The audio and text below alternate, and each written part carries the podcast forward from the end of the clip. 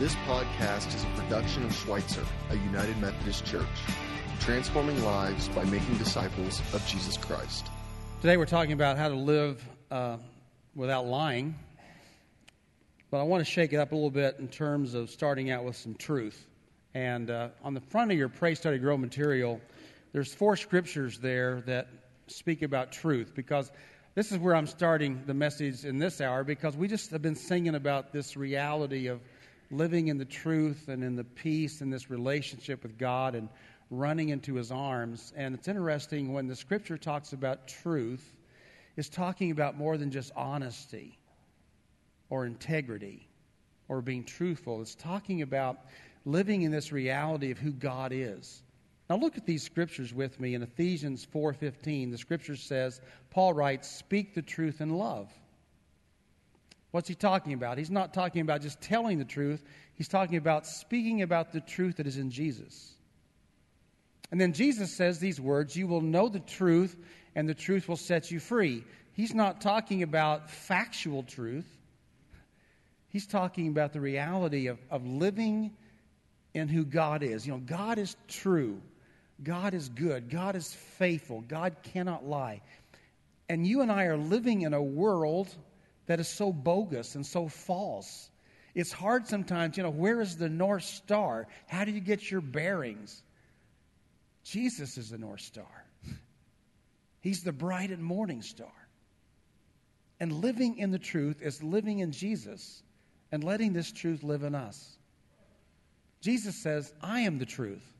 And he said to Pontius Pilate, the cynical governor of Rome, What is truth? And Jesus says, I am truth. And John, the old apostle, near the end of his life, he writes these words I have no greater joy than this, that to know that my children, and he's talking about his spiritual children, are walking in the truth. Isn't that, isn't that wonderful? And so I hope that we can use that truth about who God is living in this realm of, of truthfulness that when you and I are living in God, we cannot lie. Because something very foundational has become a part of our life.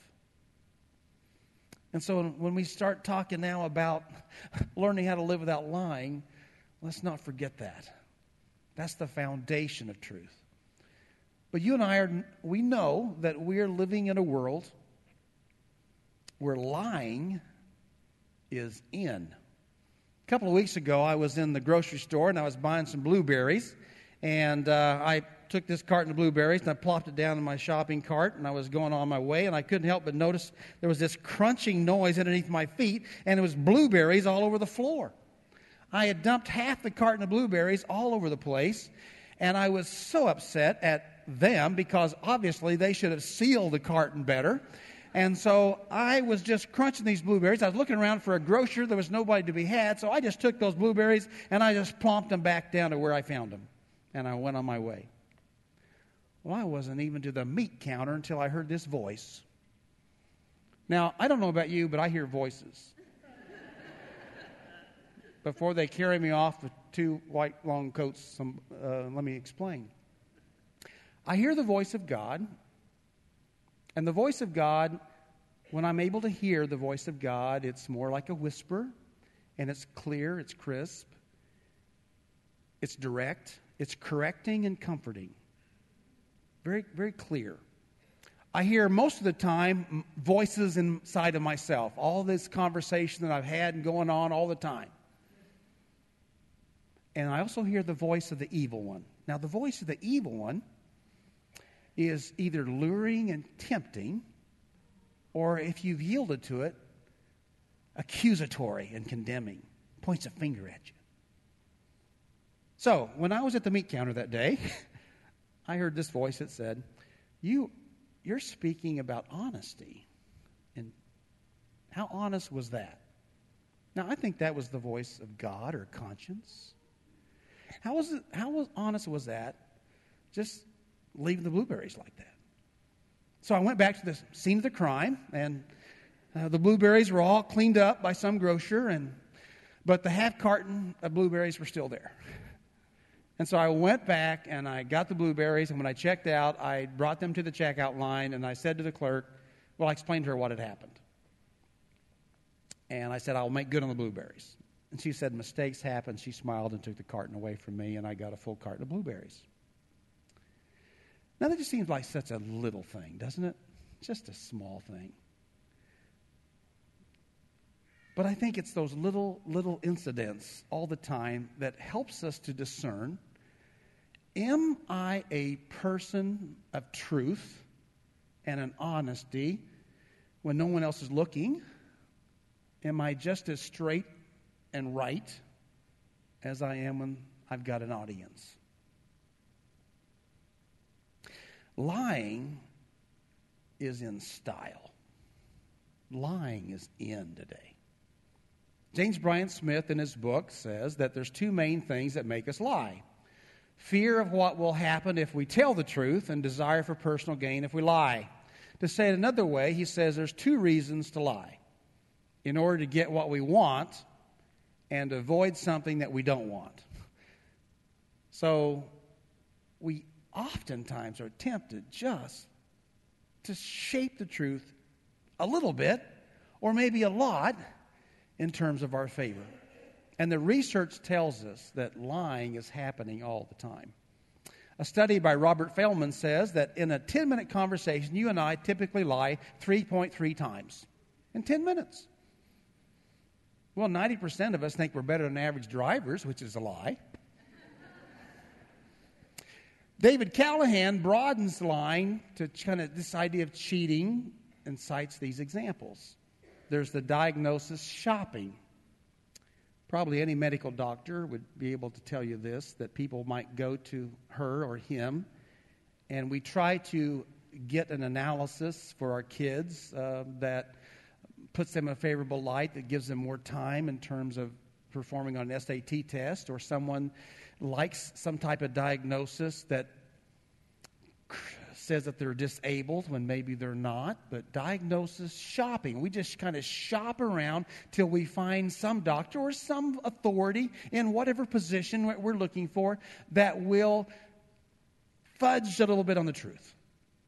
We're told that 25% of all resumes have gross misinformation on them, that 2 million Americans have illegal offshore bank accounts to avoid paying taxes and there's about $6 billion lost on pirating cable TV. You know, one of the most disturbing things is that in a study, 59% of 2,000 American parents admitted to lying to their kids on a regular basis. Jimmy Kimmel, in his show, does a lie witness news. And we're going to watch this video clip that tells us about how people can be lying very easily out on the street. Let's watch. The finale to Dancing with the Stars was tonight. And um, I'm sorry, what did I just say? Oh, no, the finale wasn't tonight. But we told people on the street the finale was tonight. The, the beginning of the show was tonight. So we, uh, we do this from time to time. We thought it would be fun to test some unsuspecting pedestrians. I sent a camera crew to, pretending to be a local news crew, and we asked people on Hollywood Boulevard, um, did you see the finale of Dancing with the Stars? Again, no finale tonight. So everyone's answer should have been I couldn't watch it because it didn't happen. But as we've discovered over and over, people are very, very willing to lie on TV. And here's tonight's edition of Lie Witness News. What did you think of the finale of Dancing with the Stars last night? It was awesome. It was really great. I love to see them dance. I'm I'm standing in front of my TV trying to to do the moves too, and uh, I liked it. I loved it. Yeah. Where did you watch the finale last night? Did I watched it at home. Yeah. With anyone or? I watched with my girlfriend. It was like easy night at home, indoor. Good. Well, honesty is the key to any relationship. So. Yeah. How do you think um, Bill Nye's Electric Slide was? Was it dorky or? I thought it was. I think it was adorable. Not dorky, but cute. Yeah. What do you think of his scandalous outfit? I I mean, that was surprising, but I mean, you gotta entertain, so. Leah Remini dancing without her shirt on for her final number. Tasteless or artistic? I think tasteless. Where were you when you watched it? Oh, I was just at home, and I happened to see it, and I thought, whoa. Ruth Bader Ginsburg got a lot of points for her twerking number. Do you think it was sexy? Um, yeah, it was. It was hot how they um, choreographed that together. So it, it blew me away, kind of. Do you wish Peta Murgatroyd all the best with fighting off her Murgatroyd? Yes, definitely. Yeah.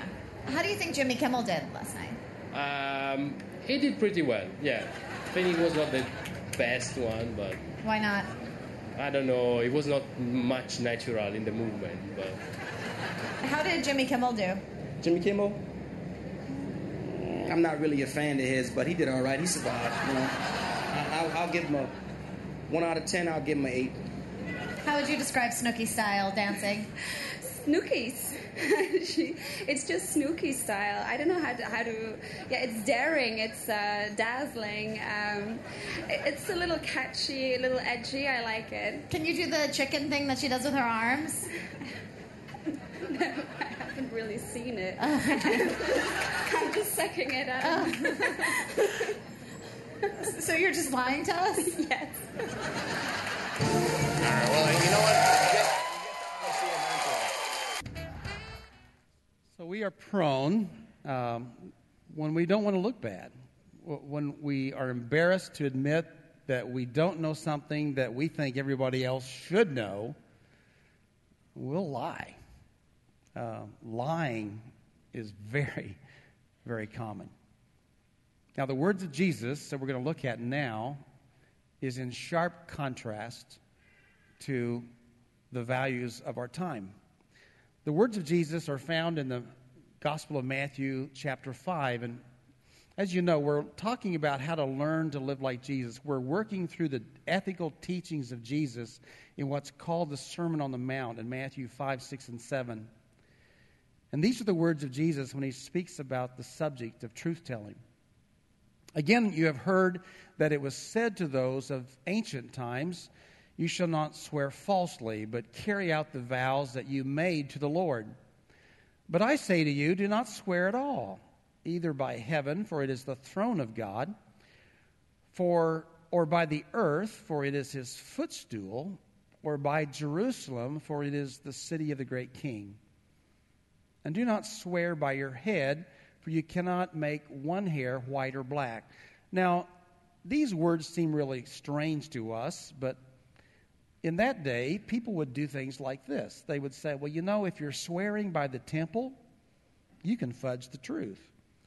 If you're swearing by the gold of the temple, you better be telling the truth. Not unlike us saying, Well, cross my heart and hope to die, or give me a stack of Bibles and I'll swear on them. Or if I put my fingers behind my back and cross them, I don't have to be telling the truth. In other words, people have been playing this game for a long time. The words change, but they were playing the game in Jesus' day just as we play the game today. But to all this, Jesus says these words Let your word be yes, yes, or no, no. Anything else, anything more, comes from the evil one. So Jesus is telling us to be people of truth. Now, when I was a kid, I heard this scripture preached several different times, and I heard the preacher say, This means we're not supposed to take oaths in court. not at all. Jesus is recognizing that in a culture that we live in, oaths in court are necessary because unless we are under the fear of perjury, many of us will not tell the truth. But Jesus is saying this You want to follow me? You want to be my disciple? You want to live in truth? Then you're going to be a person that speaks truth, whether you're under oath or not.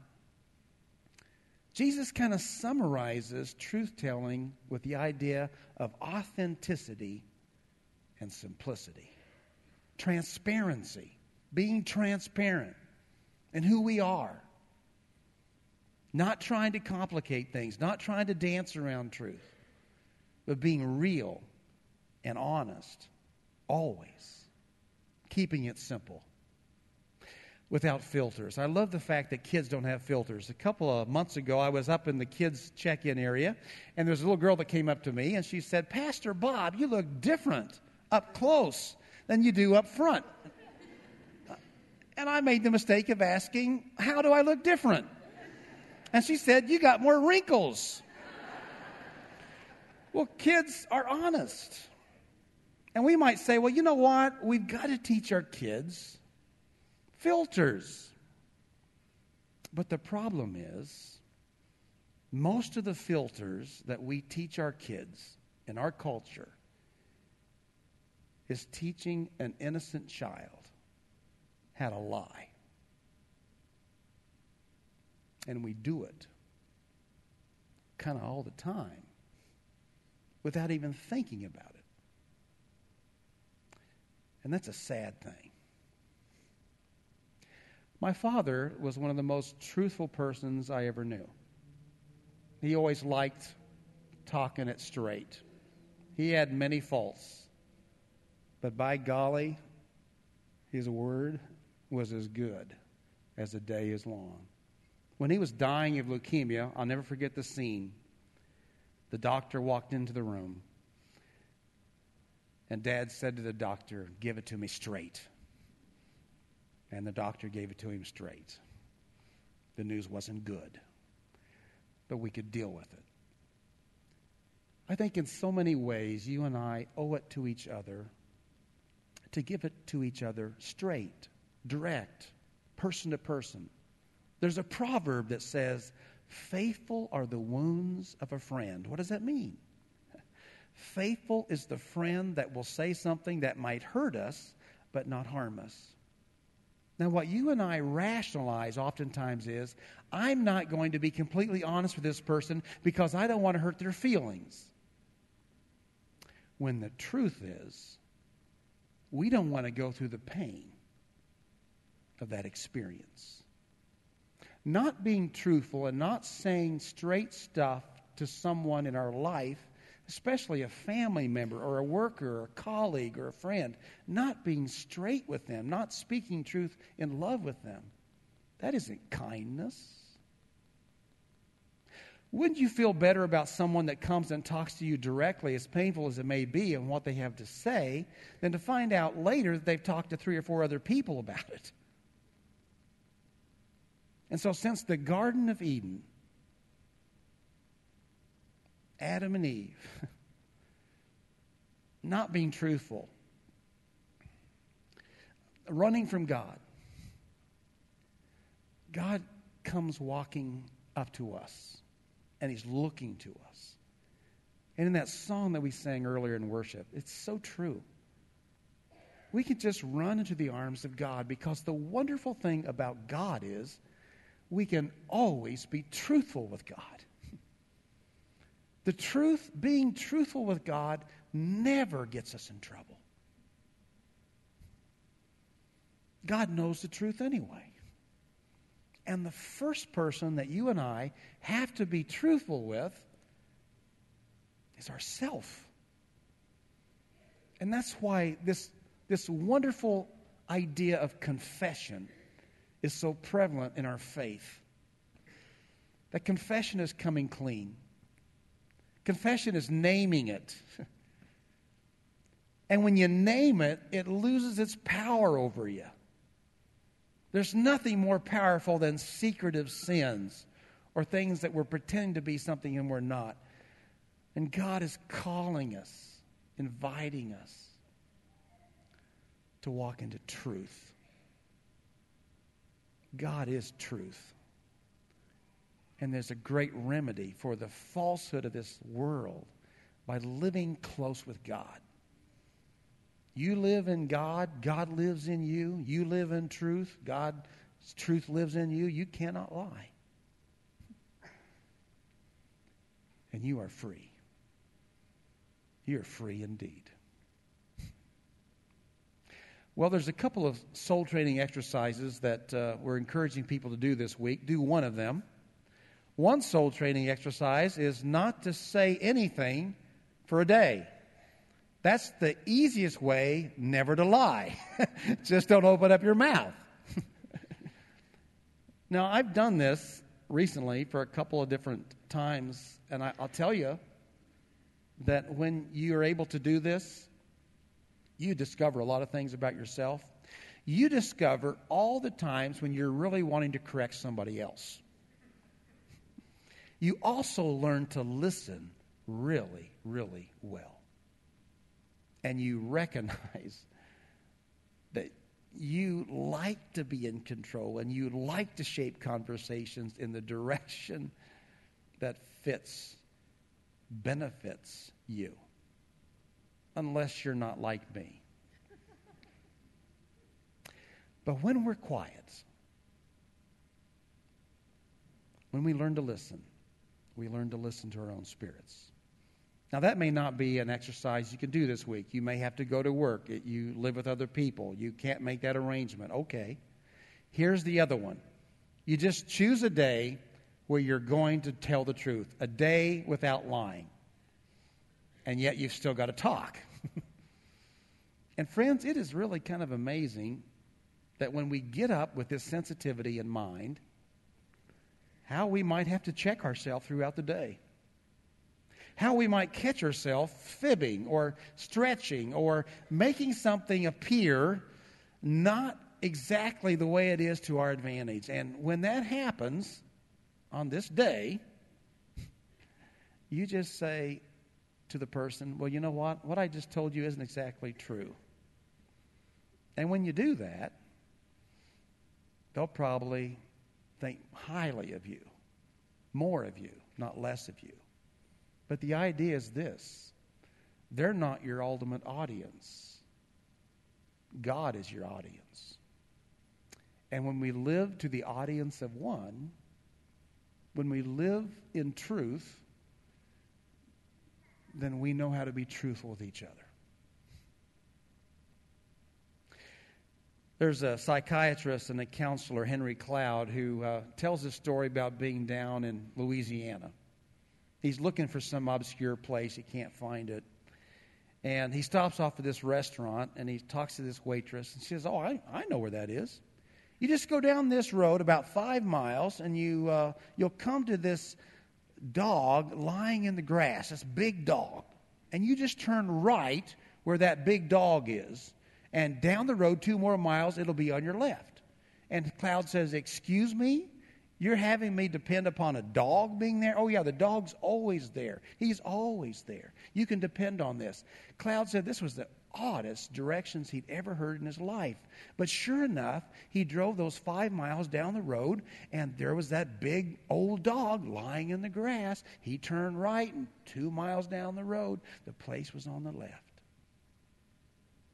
And then he says this that dog had a pretty good track record. That dog must have been lying in the grass as long as the day was long. People could depend on it.